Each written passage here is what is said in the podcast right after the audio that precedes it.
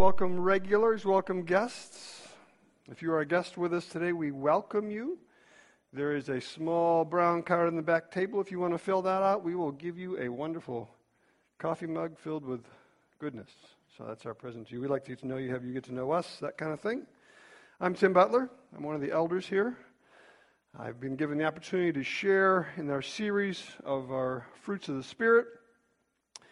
And I was uh, segueing into that. I was talking to an Ohio State uh, patrol officer this past week because I chose to, not because his lights are on.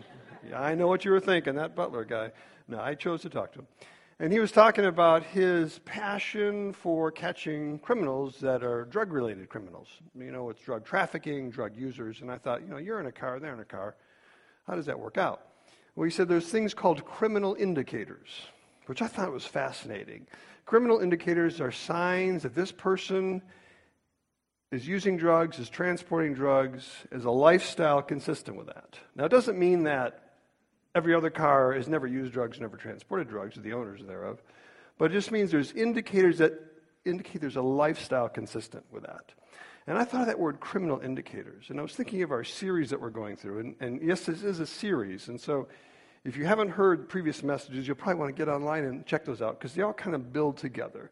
But what we're really talking about is sort of spirit walk indicators. Right? The indicators that on the outside, I'm showing things that are growing on the inside. My heart is manifesting things externally that's going on internally. So spirit walk internal, spirit walk uh, evidence that you're living the spirit filled life. There's the fruit from that. Now, depending on where you are with your journey with Christ, this all may seem a little fruity. I had to say that. But, you know, stay where you are. Keep pursuing the truth. See what God's doing in your life. See what God's doing in the world around you. And God's truth may eventually penetrate you. But today I'm just going to share on one fruit, and that would be the fruit of kindness. And I'm going to take a micro look at that, but I thought it would also be helpful, sort of mid series, to take a, a macro look at the whole picture, sort of spirit walk indicators and flesh walk indicators, right? Kind of both of those together. So we're going to look at a text that we've looked at before, but I'm going to read it in a different translation. So it'll be a little, maybe a little fresher. And these lists of spirit walk indicators, fruits of the spirit, or flesh walk indicators, they're not conclusive. It's just sort of a general guide.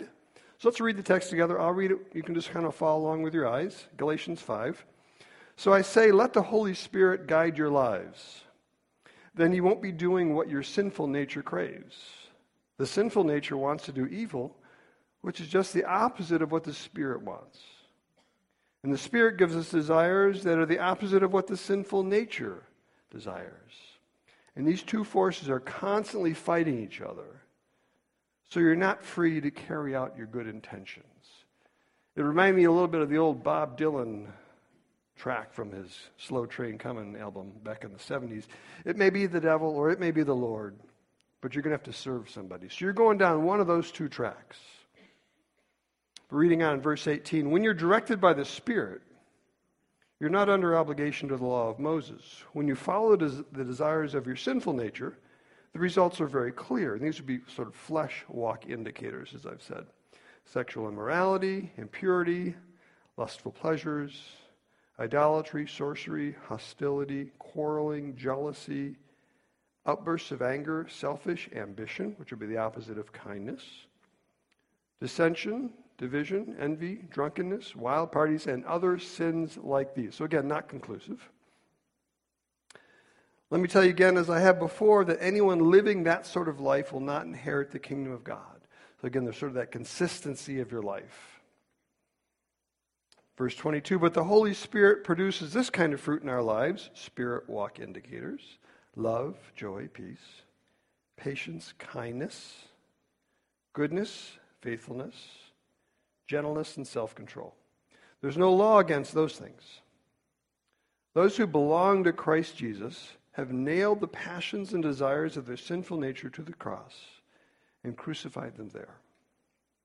Since we are living by the Spirit, let us follow the Spirit's leading in every part of our lives. Let us not become conceited or provoke one another or be jealous of one another. So Christ took our sins, the power of sins in our life, on the cross, for those of us who believe that. And in the world of addiction rehab, which I work with often, we talk about the fact that God breaks the power of sin. We have to break the habit.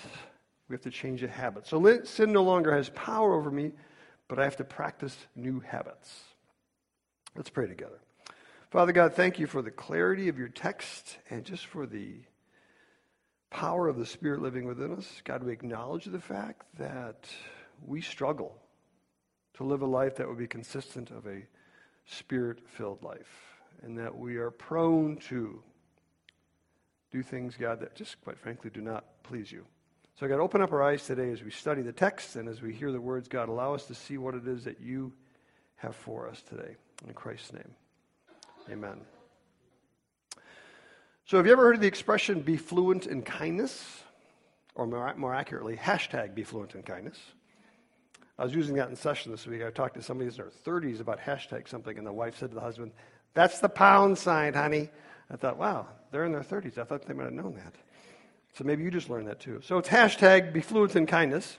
And here's what the website says In today's hustle and bustle, it's easy to move through the day disconnected from our capacity as humans to be kind and caring. Because life is just so busy, I just can't be kind and caring.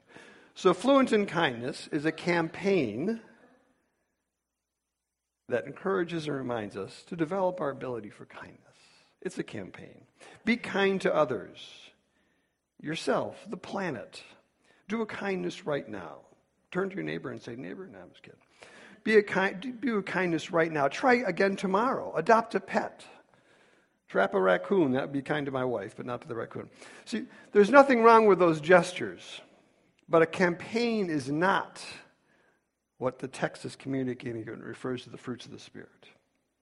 The reality is the desires of the sinful nature or the deeds of the flesh that Paul talked about in our text that we just read is what the hashtag Be Fluent in Kindness campaign is trying to fight against. Things that we're prone to do before we start following Christ. See, part of Paul's list, and you read it, we read it together, of things we are tempted to do before we follow Christ include things like hostility, quarreling, jealousy, outbursts of anger, selfish ambitions, division, envy, things that affect our interactions with others. I read that and I say, ouch. Because I'm a follower of Christ's teaching, but I represent some of those. And if we're honest, we all do. Which means at times I, we, do not follow Christ's teachings. But naturally, or in a life not devoted to following Christ and not filled with the Spirit, humankind is selfish and not kind. Some more than others. Some are naturally more cold hearted than others, self absorbed. Some are naturally more kind hearted than others, naturally born that way. I don't think Jesus would have any problems with someone who is not following him being kind. But Jesus has significant issues with someone who is a follower of his not being kind. I'll say that again. I don't think Jesus cares, right? If you're not following him and you're kind, but Jesus does care if we're following him and we're not being kind. So there's sort of the challenge or the convicting side of it with me. See, Jesus would be on board with randomactsofkindness.org, which is another site that promotes that, or BuzzFeed lists about 101 ways you can be kind. That's all good stuff, but it's mechanical stuff. it's the stuff that Greg was talking about in week one, if you want to go back and listen to that. It's forcing your way into looking like you're filled with the Spirit and like the Spirit is working through you versus letting the power of God's Spirit and the evidence show. But Paul tells the church in Galatia that unless you're filled with the Spirit, you can't walk by the Spirit. Hence the Be Fluent in Kindness campaign. It's a mechanical method to be kind. It's not bad, it's not the fruit of the Spirit. But here's where the here's where the rub comes in, and here's where you've got to kind of figure this out for yourself.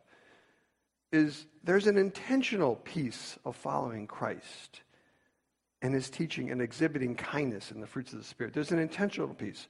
So, what's the difference between the mechanical side and the intentional side? And I would argue that possibly in a word, if I was to sum it up, it would be the heart.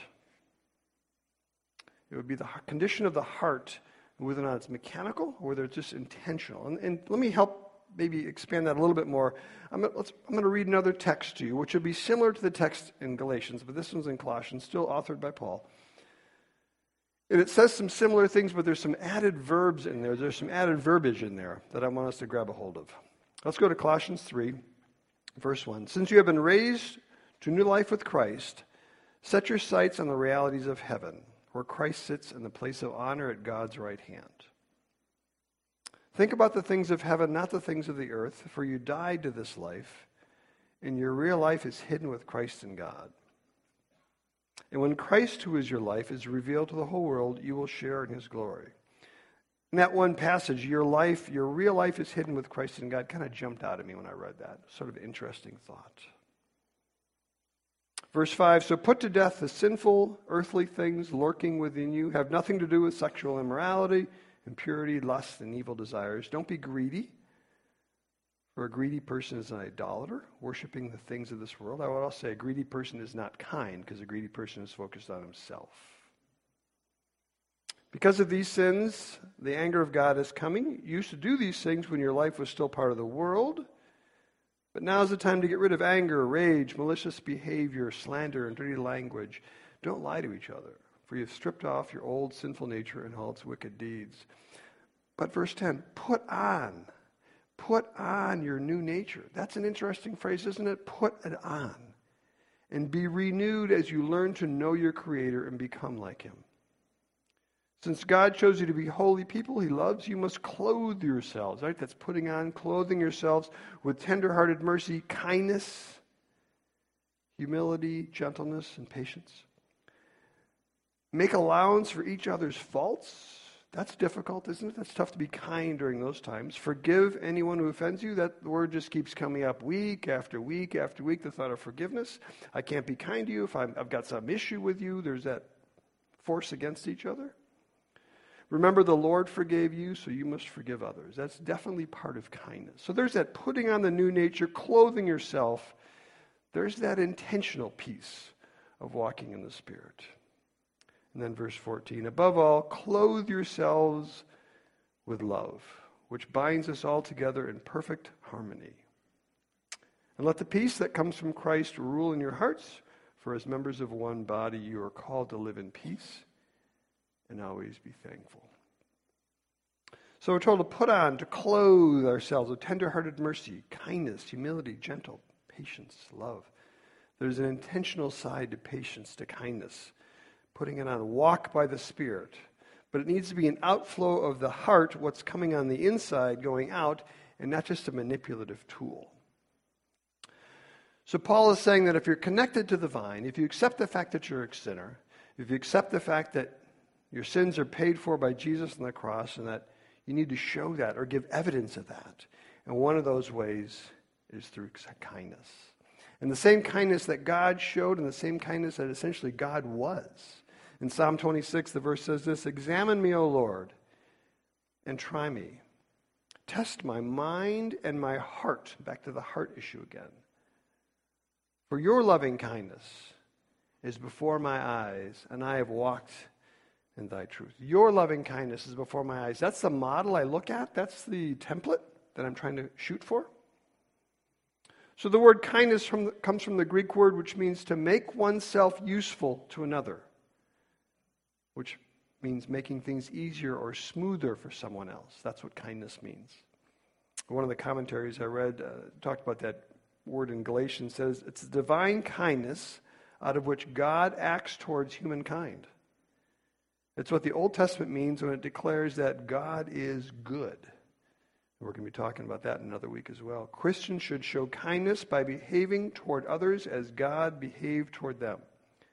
Basically, it means doing thoughtful deeds to others. The spirit of care for others, a desire to make one's life easier, a carrying of burdens. We had a men's outing a couple weeks ago, and it kind of got a little wet, like it rained pretty hard. And Matt Paget and I had gone off to do the breakfast thing, and so we left a waterlogged tent behind. And Phil Schumacher, what a kind guy. He and a bunch of guys just folded up this tent, which is now four times heavier than it was before, and, you know, packed it up for us in the middle of the rain. It was just such a kind act. I'm, I'm not necessarily the kindest guy in the world. And so I always admire those who are kinder than me because this is a challenge for me. It's not my greatest strength. And so I value those who do it. We just came off of a, a, a guy's uh, backpacking trip, and there's been a guy coming for years, and I've watched this guy grow in kindness. And this year he was like exuding all kinds of kindness. It was really impressive to watch. So it's just considering others is more important than yourself. It's going the extra mile. I'm always impressed when someone holds a door for me. It's like, wow, that was really a kind gesture. So it isn't complicated. The reality is we know how to be kind. We know how to be kind. And I've got a PowerPoint slide that says that too. Even as little kids, right? When my little sweet granddaughter who can do no harm starts slapping me in the face and her mother says, honey, be nice, be kind. That's a nice thing to do. So we know how to be kind. Sometimes we see clearly when we should be kind. We just don't always want to be kind. I don't want to do it. I don't want to go the extra mile. For whatever reason, I'm tired, I'm hungry, or whatever. I don't want to do it. And that's why it's referred to as the fruit of the Spirit. It's the evidence that God's Spirit is living and working in me, even beyond my own desires. And that's what I saw in this individual that I was talking about. I was watching God change his heart, and the kindness was coming out. Now, we can see clearly in the activities of the flesh, which God calls sin, we know it's not a good idea to do a particular thing. We can see clearly where it will lead to, but we don't use our self control. And we're going to talk about self control as being a fruit of the Spirit in a couple weeks as, as well. We don't use our self control, so that's where we end up going kind of back and forth, as I was talking about. Because frankly, sin sometimes is good, and sometimes we don't see sin as God does. I wondered what would be like if we saw sin as God does. If he saw the fact that I'm not exhibiting kindness right now, it's like, nah, no big deal. You know, it is a big deal. I don't know if this metaphor can work with you or not. I'll try. When I was a younger kid, a couple years ago, I used to walk on those cement headstones, or even like a like landscape timbers. I used to imagine, what if this was like 40 feet above ground? Like, no big deal, I can walk on this. But what if it really was 40 feet above ground? I could see the potential of me falling. I could see the liability if I went off that little thin four inch block that I'm walking on. I used to, maybe you've done this before. Hopefully somebody has, otherwise I'm really nuts. But I used to imagine that it's like I'm being up in the air and it doesn't even bother me at all. But I guarantee you that if I was up in the air 40 feet above the ground doing this thing on the block, I would not be as comfortable because I would see the liability of me making a misstep. I would see the potential for death. What if I saw sin like God sees sin? It's only a little thing, it's not a big thing, but God says, you know, it's sin. I just don't like it. And so, me being selfish is just like that. God is saying, Tim, that's sin. And Paul says, walk by the Spirit, put on the Spirit. You're going to produce the fruits of the Spirit you're going to produce kindness. But there's this flesh spirit tension or stress in our minds. And Paul said as much in his letter to the church in Rome. He said this in Romans 7 For what I am doing, I do not understand. For I'm not practicing what I would like to do, but I'm doing the very thing I hate. You know what? I know what I should be doing, but I'm not doing it. In Verse 18 I know that nothing good dwells in me, that is in my flesh, for the willing is present, but the doing of the good or the, the kindness is not. And 24 Wretched man that I am, who will set me free from this body of this death? 25 Thanks be to God through Jesus Christ our Lord. Because of God's gift, God's Spirit living in me, I can be full of good fruit. I can show kindness. And that's the, that's the miracle. That's the reality of God living in me, is that I can produce that fruit with the power of God. It's interesting to note that from a, from a psychological or even a physiological point of reference, practicing kindness actually reduces stress and it, it, does a bunch of other things. God, God knew what He was up to when He told us to be kind. He knew it would, it would benefit us, it would benefit others. So I'm going to give you six side effects of kindness. This is borderline on psychobabble. Work with me on this one, but this is true stuff. But you wouldn't expect anything different from me. This is a guy named David Hamilton. Here's the first thing kindness reduces stress. We just said that, right? The more we show kindness, the less negative or bitter we become. Hence, we don't carry stress around. I mean, it's hard to be bitter and kind at the same time. They don't work together, right? So if I'm more kind, stress, stress reduces. Kindness makes us happier. When we're kind, the brain produces this endogenous or natural, natural opioids, which in turn cause the levels of dopamine to go up. And we all know when dopamine's in the brain, I feel better. So kindness makes me happier. Kindness gives us healthier hearts. I checked it with, a, with somebody who knows this more than I did, just to make sure this was true. Acts of kindness are accompanied by emotional warmth. We talked about that, right? And this emotional warmth produces oxycontin.